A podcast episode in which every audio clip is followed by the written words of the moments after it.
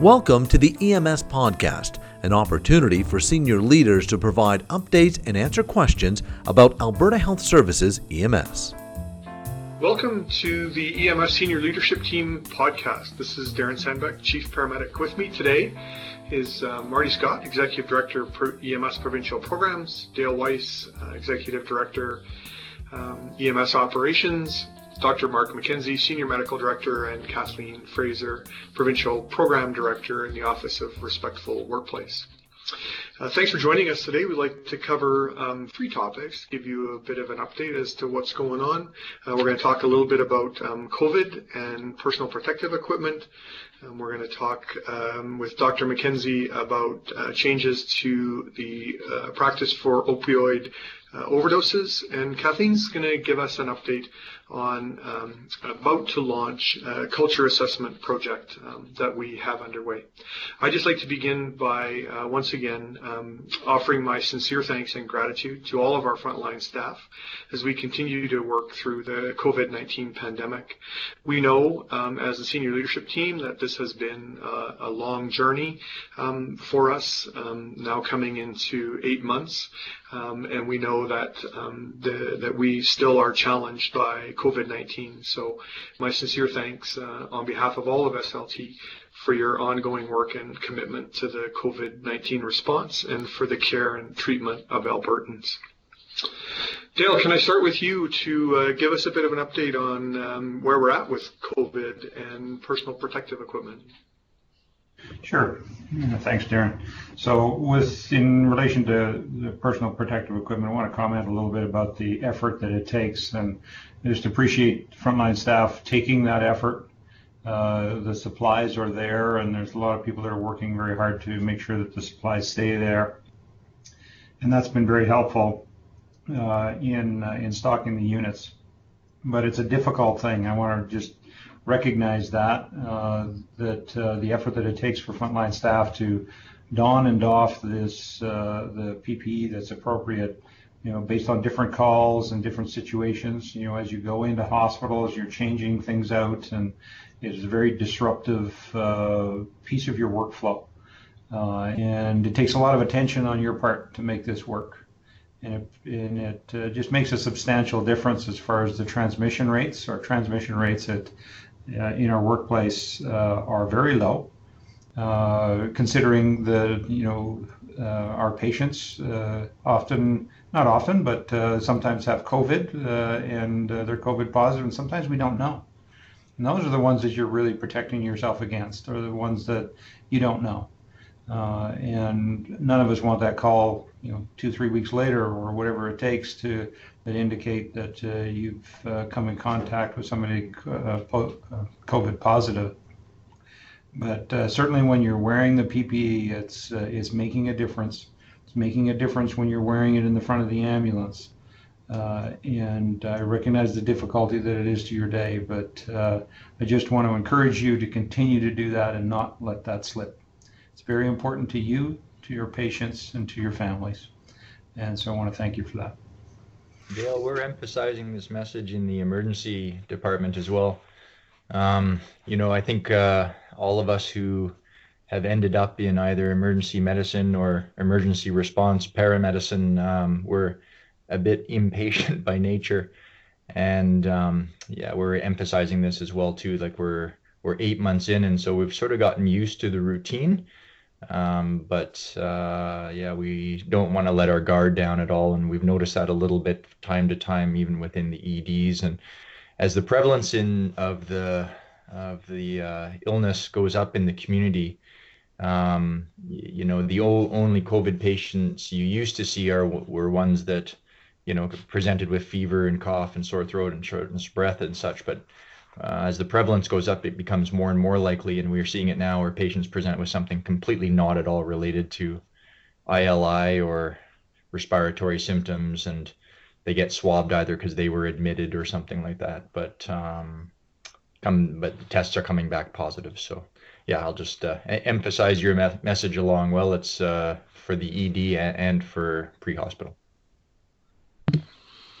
Thanks, Mark, and thanks, Dale, for that update. Important messages there around um, PPE utilization. So, Mark, while you've got the seat, um, you want to give a quick update on the changes to the opioid overdose practice? Sure, thanks, Derek. The people will be seeing a memo um, that's being filtered uh, to uh, frontline providers um, uh, that comes from the medical directors uh, regarding management of opioid toxicities. Um, the, the, other crisis that we're facing, and the opioid crisis, we're still seeing opioid responses that are much higher than uh, annual averages. Um, the memo really is for twofold. It's one to mitigate those uncomfortable and sometimes dangerous situations where patients are completely reversed and then are either combative or agitated um, and or then refuse to go to hospital afterwards, which is potentially dangerous uh, for them. Um, the other side of it is that getting a patient who has opioid use disorder or addiction to a emergency department is a really unique opportunity to um, to start opioid um, harm reduction strategies and to talk to the patient about uh, either decreasing use or starting something like Suboxone or getting them to addiction resources. So as much as we can, we'd like to focus a bit more on just the basics, focus on airway and ventilation and oxygenation, and then give you a more titratable option for Narcan, essentially just to get the patient uh, breathing again and maintaining airway um, and not fully reversing. So you'll see a lower dosage of IM, um, 0.2 milligrams being recommended, and then a a more titratable IV option by uh, diluting uh, 0.4 milligrams in uh, 9 cc's or of uh, of um, saline and then titrating that so it's just you know 0.04 per mil. Anyway, the the details are in the memo, but um, you'll see that coming out and should mention also that the memo has been filtered through the emergency department, so there shouldn't be any surprise there. And uh, yeah, that's it, Darren. I don't know. Great, thanks, Mark. And your point off the top is well taken. Actually, we've been really focused on um, COVID-19 response, mm-hmm. um, but the opioid crisis is still real um, for us, and I know our crews are still seeing a lot of those issues out there. So that memo has been circulated to frontline staff. It's also available on ahsems.com. Thanks. Um, Kathleen, over to you. Um, we're about to launch on a pretty significant project um, that involves um, our staff all across the province um, around a culture assessment. Can you give us a bit of background on that? Uh, for sure, Darren, thanks. Um, well, as you've said, we are going to be undertaking an assessment of culture at EMS over the next year. And we have a couple of reasons for wanting to do that. The first is for us to really be able to define and understand what our current workplace culture looks like. And as well, we want to have a better understanding of how this culture is impacting the personal as well as the occupational well-being of our employees. Um, so we will use the information that we collect in the assessment to inform the respectful workplace initiatives and programs that we will be rolling out and introducing to our folks. And we also plan to use it as baseline data so that we have a way to check in and measure uh, whether or not the programs that we are implementing are actually making a difference for our people um, now and in the future. And we've designed the assessment to take a research-based approach. Um, and the methods that we're going to use in this assessment um, have uh, a couple of different forms. Uh, the first is that we will talk to folks directly and listen to their experiences in their own words. Um, and then we're also going to use a couple of measurement tools to measure some different factors that influence workplace culture.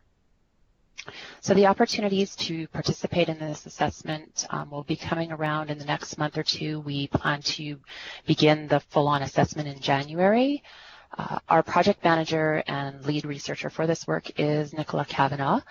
Um, and we hope that Nicola can come to our future podcast in the near future and provide us with some more specific logistical information about how folks can get involved.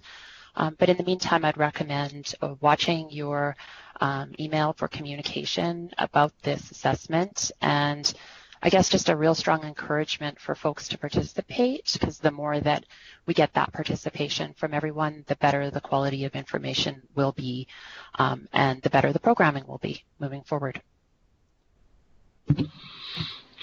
Great, thanks, Kathleen. So the message there is um, watch for more information in your email coming soon relative to the culture assessment process, and um, and that will also be um, available on ahsems.com. So.